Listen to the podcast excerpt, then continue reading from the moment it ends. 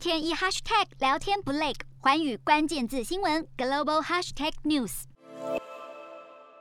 美国国务院亚太事务助卿康达日前表示，国务卿布林肯将会在9号到17号来造访印尼、马来西亚及泰国，聚焦在安全层面上，要强化东南亚区域安全基础建设，以因应中国在南海周边的行动以及潜在威胁。